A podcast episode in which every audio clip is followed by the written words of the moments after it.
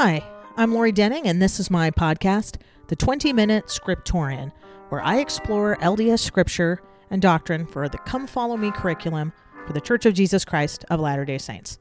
Like most of you, I'm a typical Latter day Saint, and I've held a variety of callings. From gospel doctrine teacher to institute, I've always loved learning and sharing the scriptures of Christ.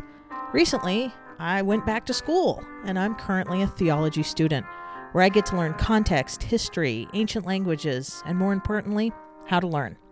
I thought you might want to share in what I was learning, and the 20 Minute Scriptorian was born.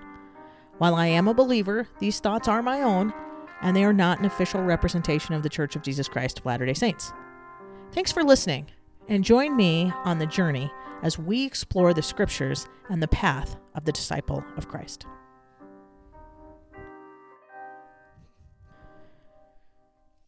Welcome back, Scriptorians. This is Lori, and we are still in First Nephi 16 through, well, the end, First Nephi. So join us as we finish up the journey of Nephi and his family. All right, so there's so much to go through, and they're just fantastic things. So a couple of things that that to ponder as you cover this, and as what we'll do today. When we did the last time for the Come Follow Me, kind of the same chapters, we really looked a lot at this overall view, taking a step back and looking at the three major themes the atoning Messiah, the gathering of Israel, and the covenant the fulfillment of the covenant. And and you'll see those all the time. And so there's so much there to go through in 16, 17, 18 that you you may want to go back and go back through those. And then in the end, 21, 22, you're going to see those same themes covered again and again. And so I want to cover that, and then two, we're gonna also hit some great uh, story. So the narrative picks back up, and and a lot of time is going to go on in these short chapters. But we get back into the narrative, and that may be something that's really a lot very interesting to you, and especially if you're working with youth or kids or well, just who doesn't like a story? All of us like stories. So so there's great stories of Liahona and, and the ship and all kinds of things there. So there's that. And then again, we're ending the book. And so, as we talked about last time, why does Nephi have a, a couple of books instead of one book? And and so we'll definitely cover that. Also, part of our first topic. So, uh, first, just an apology. I'm getting this out really late. I've had a really busy week with school and work, and I have been studying school all week. And so I have been doing Greek New Testament texts and um, a lot of theology, which theology is really different. Um, it's almost philosophy uh, studying it. So it is just gets my brain working a different way. So apologize for the late, but if you are interested in ancient Greek texts or moral deistic theology, I'm your gal this week. All right, so let's head into it. So when we left off, the the first thing we talked about was those Nephi coming back from those visions and his interactions with his brothers. Now, we talked about the three main themes, or uh, there could be more, but I just outlined three, and we were going to get our highlighters and maybe go through the challenge um, of of looking for those, especially just in First Nephi. And I think you'll find it really fascinating. But as we take that step back, let's take a breath and say, hmm, why does Nephi spend so much time in those sections? Is really early on. We're still well into the first year of their journey. And he's reflecting back. Remember, Nephi's writing this much later. Like, doesn't he say like 30 years later? So he's, you know, his 50s or 60s, and he's going to say, I've got to write the story of my family. And he's going to tell a story. I think that's important because if you were going to tell the story and the Lord had said, Hey, I want you to make big plates, which are the history and the kingdoms and the fighting and the wars and all that politics that you wanted to write, that'd be the large plates. And these are the small plates, which are about the salvation um, and the spiritual, the ministering of Christ to the to the Nephites and, and family. What would you write? And in these, we see those themes. So he's going to have these this vision when he's really his kind of calling as a prophet, we might say, with Lehi, his um, starting to understand. But we also see a couple of really critical things in the narrative. And that is, we see this separation with his brothers become more and more profound. And he's going to outline that. So remember, if he's talking from his, you know, his past and saying, reflecting back on what he wants to explain, it's like, how did this happen? How did we leave Jerusalem? how did we end up where I'm Nephi and I'm kind of the king of the Nephites and I'm the younger brother? How did all of this get there? And and to kind of explain the story because it is really unique, right? It should be the older brothers. why did they even leave Jerusalem? Uh, just so much going on that that he's going to make sure and tell us that. So as he tells that story, you'll see he really spends a lot of time explaining to the Laman and Lemuel and what happened with them. If we take a further step back, I think we also see that he's telling us that hey, the Nephites aren't going to make it either. And he sees that, right? In in vision. He sees that and he says this we see the other prophets, especially uh, the latter prophets of the Book of Mormon, saying, "Hey, this is senior time, and none of us make it, but you guys will make it through our writings, through our story." So he's going to be very careful to tell us the important things that maybe they missed that we want to make sure we don't miss. Again, the atoning Messiah, the fulfillment of the Lord's covenants, and the gathering, the scattering and the gathering of Israel. Okay, so let's go back then. Um, that's just kind of the overview that I think is really powerful here. Um, chapter 16 starts with uh, It came to pass that I, Nephi, had made an end of speaking to my brethren, and behold, they said to me, Thou hast declared unto us hard things, more than we are able to bear. And it came to pass that I said unto them that I knew that I had spoken hard things against the wicked, according to the truth. And the righteous have I justified, and testified that they should be lifted up at the last day. Wherefore the guilty taketh the truth to be hard, for it cutteth them to the very center. And now, my brethren, if you were righteous, and you were willing to hearken to the truth, and give heed unto it, that you might walk uprightly before God, then you would not murmur because of the truth, and say, Thou speaketh hard things against us. So these three verses, I think, are a super uh, strong lesson of how uh, something we can pull into ourselves. So Nephi is taking a step back, as we just said, but he's also going to tell us something in our personal application. How do we react to truth? Do we take it hard and say, "Oh, that's no way. That's that can't be right. That's too hard," um, or are we somebody that can say, "Wow, I, I, uh, I can testify. I can uh, listen, or maybe we just even uh, remember Nephi's first reaction. A lot of these reactions to his father, he's thinking about it, right?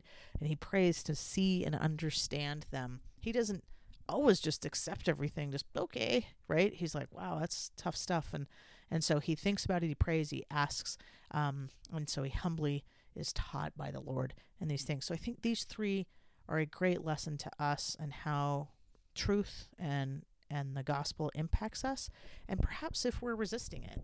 Maybe we say oh that's that's hard to hear. Um, I, I think we can all see ourselves in that a little bit um, and we can certainly it's easy to pick on others. Uh, they must they must uh, not accept it because they're they're not very obedient but that's all of us. All right so uh, then we have this uh, uh, verse 4 and 5 came to pass that i nephi did exhort my brethren with all diligence to keep the commandments of the Lord. And it came to pass that they did humble themselves before the Lord, insomuch that I had joy and great hopes of them, that they would walk in the paths of righteousness. So, uh, Nephi gets a chance to really talk to his brothers, and it feels like Laman and Lemuel. It, it's such a personal experience. You can almost see that the brothers, he's got hope, and and they're starting to their hearts are pricked. Right? They they humbled themselves, and so he can see that they there's hope there and we're going to see this a couple of times um, a little bit later we'll um, actually we'll jump there now let's go over to uh, 21 because i want to show you this theme that goes through so i'm going to flip there okay so let's jump to 19 i got pretty excited there so I, I got a little ahead of myself. But we talked about that theme of the atoning messiah and then also this you know remember last time i said why does he do two books? And why does he quote from isaiah so much? And they're it's the same answer and i think it's this idea of saving his brothers and saving us will while trying to explain the messiah. So if you go to 19 you'll see there's this transition where nephi is going to uh, go to this new topic about writing on the plates. And so I'm not, I'm just going to paraphrase, but he says that, hey, I just, we said, hey, I, I'm going to do large plates and I don't know why I had to make these second plates, but I made these second plates and the Lord told me that they're supposed to be the ministry prophecies um, and they should be written on these plates. And then I'm going to be handing them down. And so then he says, so that's what I did. And it, and I made the large plates, etc.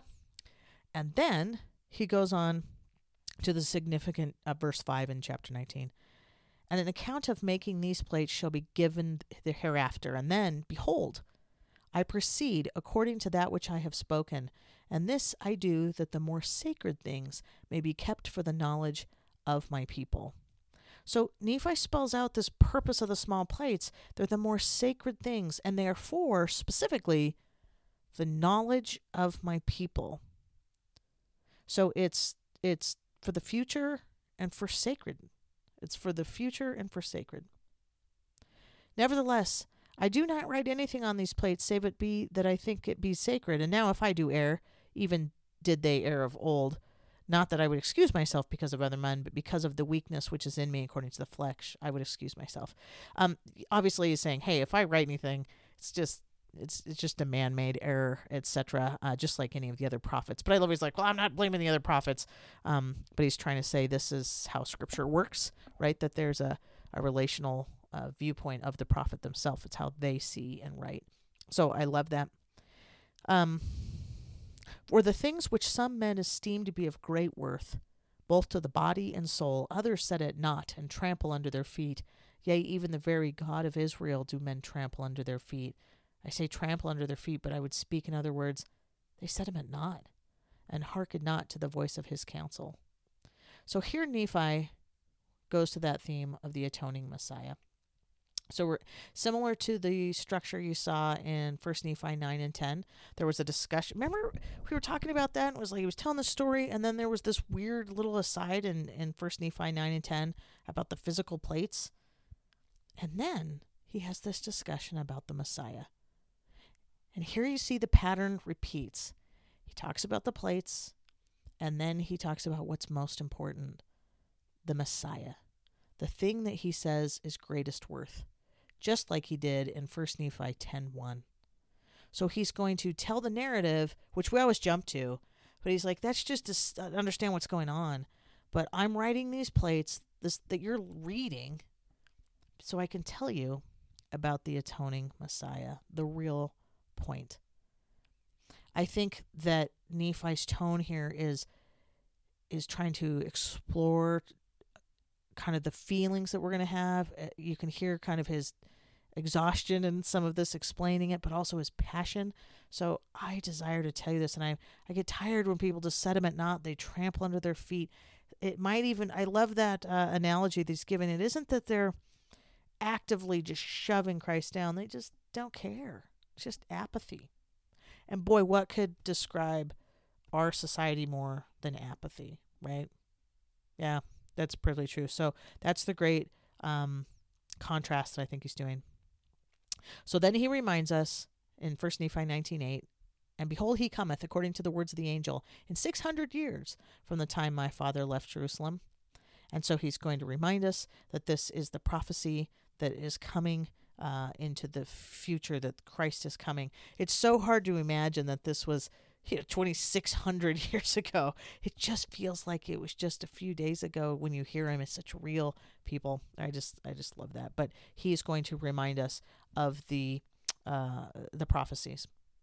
Uh and let's see i'm just going to jump down to 9 and 10 he just says and in the world because of their iniquity shall judge him to be a thing of naught wherefore they scourge scourge him and he suffereth it and they smite him and he suffereth it Yea, they spit upon him, and he suffereth it, because of his loving kindness and his long suffering towards the children of men. Um, this really echoes, you'll see it's different, but echoes uh, Isaiah 53, uh, the suffering servant, will he be rejected of men, man of sorrows, borne our griefs. Um, and, and I think that it's it's so poignant that Nephi is going to be familiar with Isaiah, but he's also going to make sure we understand that God is going to love us enough that he lets his son come down and be smitten and scourged and suffereth. And I love the line at the very end because of his loving kindness and his long suffering towards the children of men. He does it because he loves us.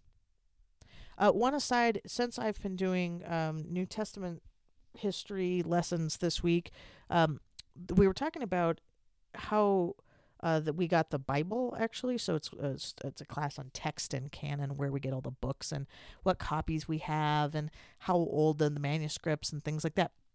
And one thing that's interesting that the professor was having us uh, study this week was um, in uh, like 1000 medieval period, uh, 1000 AD, a lot of Christians, this would be in Europe, um, were realizing that they didn't have uh, the ancient Hebrew. They didn't speak Hebrew anymore, and, and there were enough people who spoke Greek, but they didn't speak Hebrew.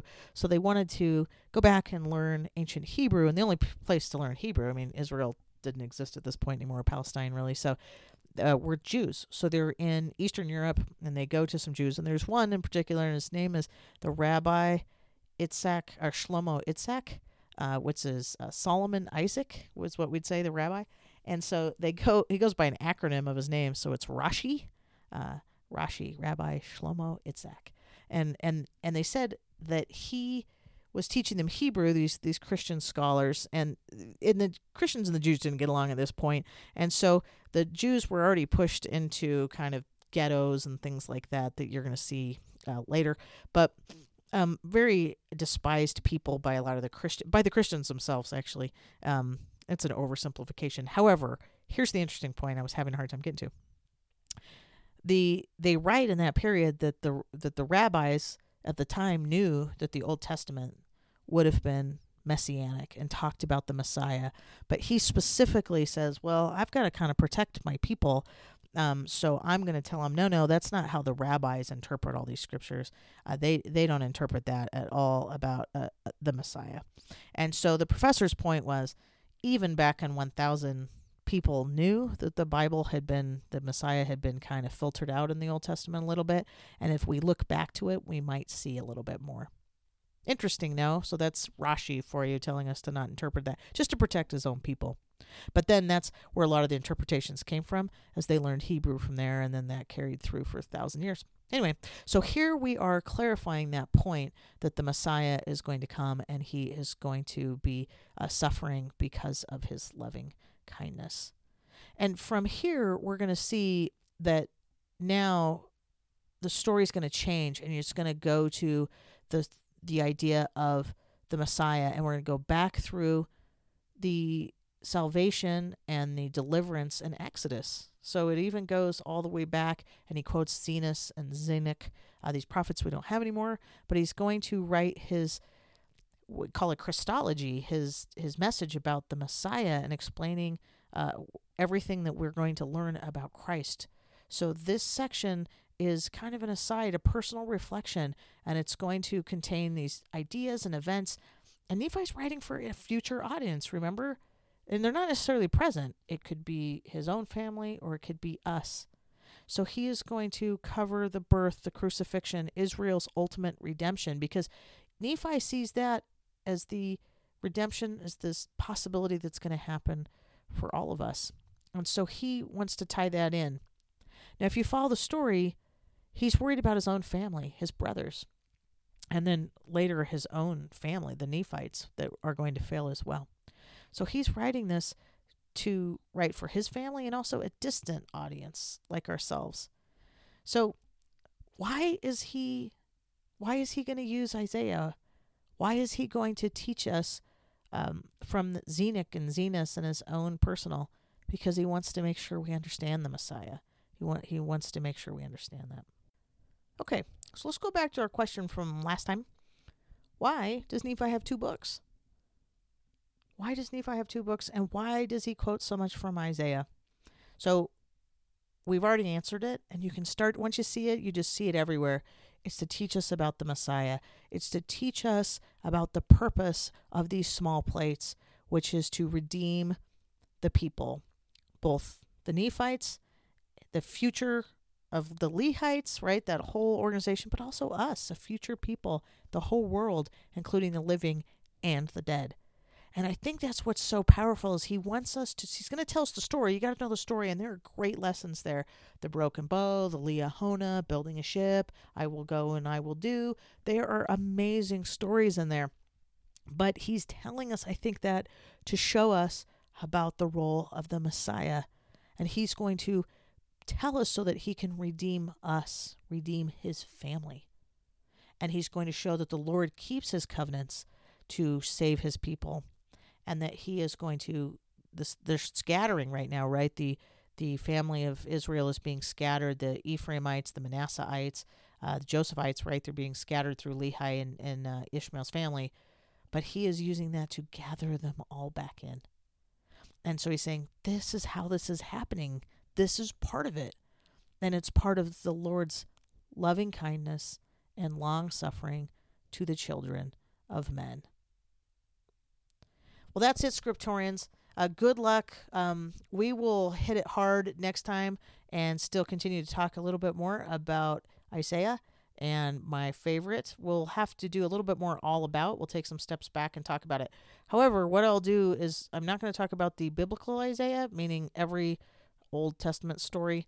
We're going to look at specifically how Nephi uses it uh, so that we can understand why he's only taking the chapters that he is. And it's really powerful. So join me as we continue on into our favorite, favorite second Nephi and the Isaiah chapters coming soon. Keep on reading, Scriptorians.